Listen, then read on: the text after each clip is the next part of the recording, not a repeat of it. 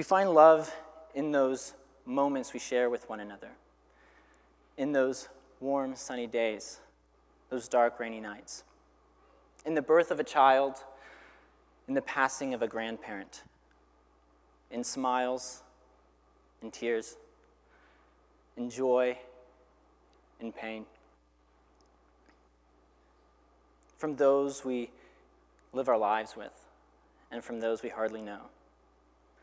We all know these different variations of love, but do we understand that as the church, love is more than this? It's more than a sense, more than a force. Love himself lives in us. Jesus lives in us. In those who keep uh, in those who take refuge in him. He is the one who loved us even unto death. And we are more than the world says we are. We no longer have to search in bitter longing and in restless wandering. Together, we gather literally in the communion and source of love. And while all people, black and white, Asian and Hispanic, among all races and in every nation, we all have the innate ability to love and be loved, as we are all images of love. Only the church is perfected in love. You see, Jesus came to establish and perfect that love in us. And while we ourselves still do not love perfectly, we are called to love perfectly. Not only to be an example to the world as tiny reflections of his great love, but to show each other Jesus and to ultimately give glory to God, who is himself an uncreated being, forever existent, never ending. While the world understands love, it cannot fully because it is fallen, as we all are. But the mystery of love became flesh and made himself known to those whom he chose. And we as the church are to live in this fullness of love, to know love fully and endlessly. Again, all this is to preface our passage today, which can be found in 1 Peter chapter 4, verses 7 through 11. And if you haven't already turned there, you can turn there now. And while you do that, I just wanted to ask you a question. How do we live in this love? And for what reason? This is an important matter because as we are about to read, we are called to show love towards one another, especially towards those in the church, which will bring glory to God. So let's dive in. I'll read the whole passage first, then I'll pray, and then we'll back up and explore more fully.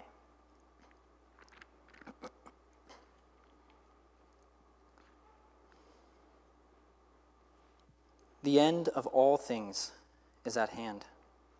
Therefore, be self controlled and sober minded for the sake of your prayers. Above all, keep loving one another earnestly, since love covers a multitude of sins. Show hospitality to one another without grumbling.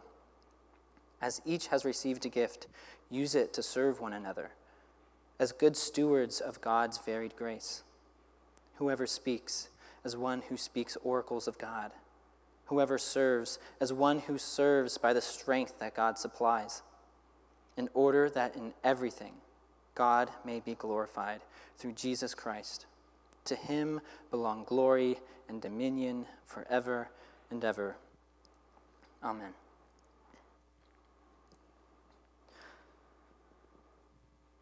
Lord, we thank you for this word. We thank you for your Son, Jesus Christ, who is the Word. Thank you for penetrating our hearts and for coming into our lives. And we ask that you stay there. Not just for us to stay where we are, but to move closer to you as you are moving closer to us every single day. Lord, quiet our hearts, our minds, our souls. Help us understand what you have for us, not just today, but every day in our entire lives, Lord. We may not know the future, but help us lean and trust you in the things that we do not understand in the things that we cannot control. In Jesus' name, amen. So, I'll read the first two verses again. The end of all things is at hand. Therefore, be self controlled and sober minded for the sake of your prayers. Above all, keep loving one another earnestly, since love covers a multitude of sins. I've been very interested in the art of storytelling since I was a kid. So I've learned about what makes a good story. And just like any good story, there is a beginning, middle, and end. It starts with the inciting incident, a moment towards the beginning of the story when the event becomes the catalyst for the rising action, the part of the story that builds and builds and builds to the climax. The story of Abraham is that inciting incident. This is where God starts his journey, his redemptive plan, by making a promise to a man to make his descendants as numerous as the stars and to bring salvation through his line. And stories like Moses, David, Jonah, Daniel, they all serve as the rising action, building to this climax.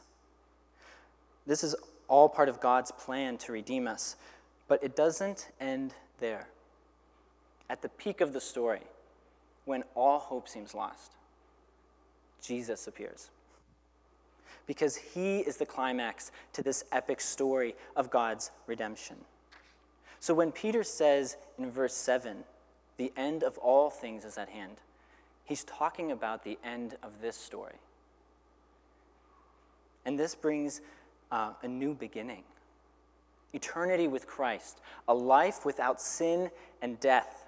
He's talking about God's last redemptive act, which was started by Christ's life, death, and resurrection. This means that we, the church, are part of God's last redemptive act. We often take God's grace for granted, but we have to understand it wasn't always this way. There was a time before grace, a time before Christ. And there will be a time after this when we will all be judged. But while it's easy to get caught up in this statement about the end, Peter is simply writing this to set the stage. You see, the end is the motivation, this hope of eternal life that spawns how we are to live. Not to go into panic mode or to live like morality doesn't matter anymore. Rather, knowing that God is bringing history to a close in this last act of grace, it should encourage believers to act in love. First, through self control and sober mindedness. Why, though? Well, he says, for the sake of our prayers. You know, it's easy for people to become irrational when they believe the end is near, to start making the end our focus instead of Christ. But knowing that the end will come should motivate us to intimate, devoted time of prayer, where real, sensible reflection can happen, where we deepen our relationship with the Lord. Again, the end should not be what we are so wrapped up in. It's the end that should make us focus all the more on Christ. And we find our focus in prayer. But most of all, Peter says in verse 8, Peter is urging Christians to love one another earnestly, he says, with zeal, effort, purpose, sincerity.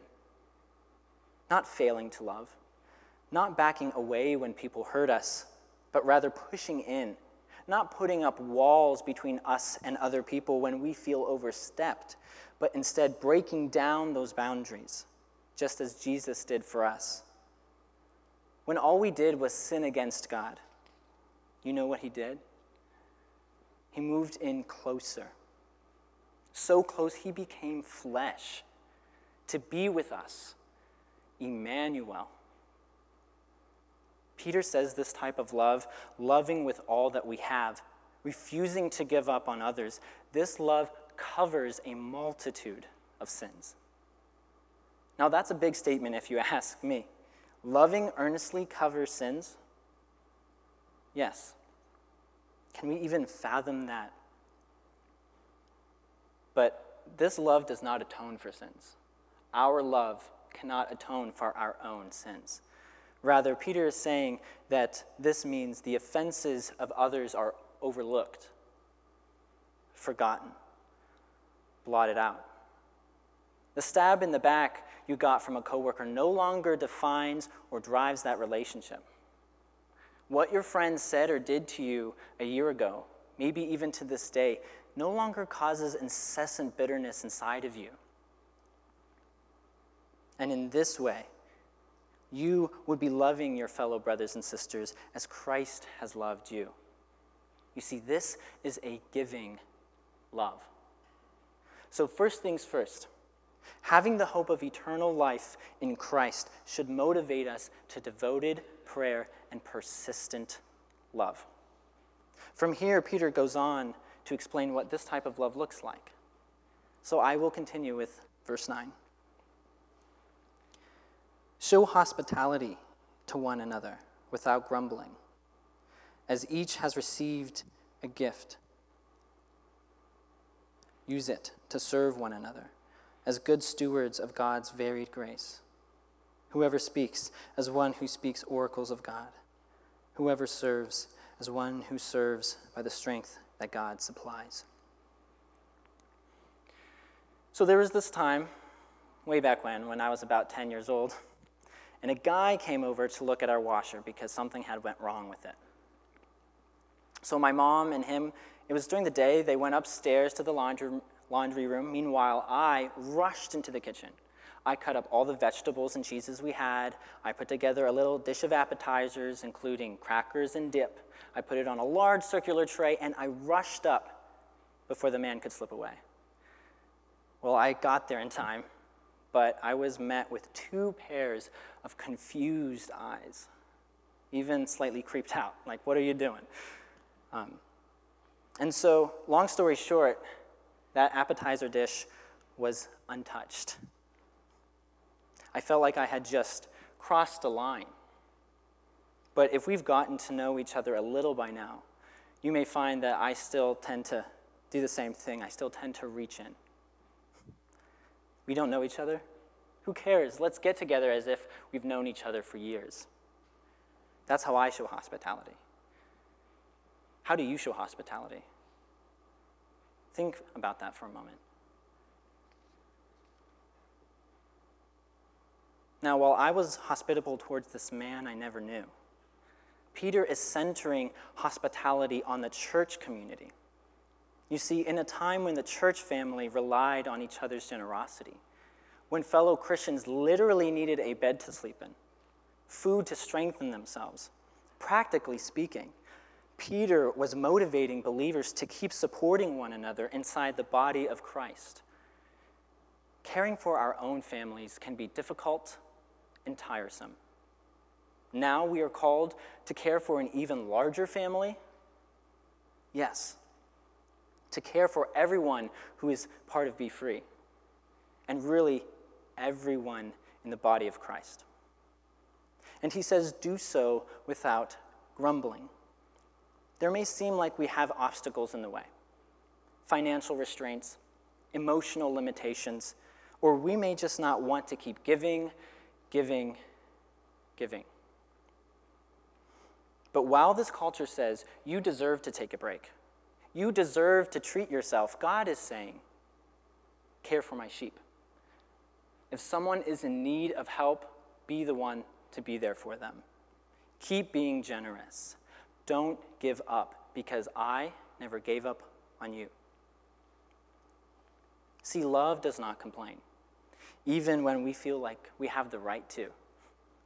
Love keeps pushing in, keeps giving. Listen, everybody. Generosity is an overflow of the heart, not of what's in our pockets. We don't have to be wealthy to be rich in hospitality.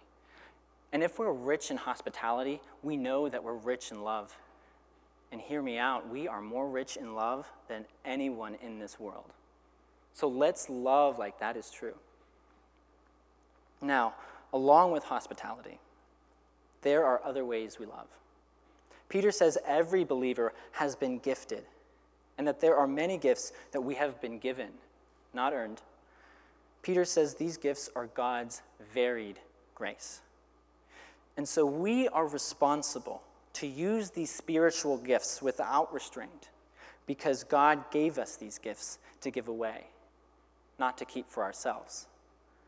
What I'm saying is this it's a sin to stop pouring the wine in someone else's cup, a cup that uh, a wine that was given to us to pour, not to drink for ourselves. Now, Peter goes on uh, in verse 11 with a few examples, such as speaking. Speaking what? Speaking oracles of God. Now, I'm not saying that we are to speak the future like a fortune teller who sits in a dark back room with a crystal orb on the table. When he says oracles of God, he's saying, let's speak how God speaks with love. Let's speak the way God speaks in truth. Let's speak the words God speaks from Scripture. Let's be open and honest with one another, reminding each other of the great salvation we have in Jesus Christ. Another way of loving those in the church is by serving them, opening our doors to one another, our availability, our time, even our families. Home group leaders, they are a great example. They exemplify what Peter is getting at here. But let's not just leave it up to the home group leaders to show us how it's done. We are called to practice acts of service also. There are people who still feel uncomfortable coming to service. And that's okay. But they may be lonely. What can we do in this time? How can we serve them? Let's call. That's probably the simplest and safest thing to do. Or maybe pay them a visit if they feel comfortable, perhaps even on a regular basis. Yes, our time is valuable, but these people who we're giving our time to are even more so. God's people are worth the time, worth the money, worth our resources. Because if God sacrificed everything, literally everything, for us, we are called to do the same. But He will supply enough for us, and He'll make sure to supply enough to share because He is the one who supplies strength. So let's love with all that we have, without reservation. It's because we have this hope of eternal life that we are free to live this way, knowing that this hard and painful life will come to an end should encourage us to be all the more ready to give up everything. So, yes, the end of this age is the cause for loving without restraint. But what is the effect? Well, let me continue with the middle of verse 11. In order that in everything God may be glorified through Jesus Christ, to him belong glory and dominion forever and ever. Amen. This is it. Everything culminates in this. In what? God's glory. Just like we learned in Psalm 25, our deliverance is for God's own glory, our forgiveness is for God's own glory. So it is here. Our salvation is for God's own glory, our speaking Oracles is for God's own glory. Our acts of service are for God's own glory. God's own glory. God's own glory. He deserves all praise and worship. You see, my friends, we all worship something. Some worship food, make it their whole lives because in the end it serves them and gives them pleasure. Money, so we can live comfortably. Education, so we can be smarter than the rest of them family, and friends so we can feel good about ourselves. Now, we all need food and money education, others. But what I'm saying is, we tend to worship ourselves. Don't you see that? But with God, He demands everything from us. It may sound like He's taking for Himself, but He's actually self giving. And He showed us this through Jesus.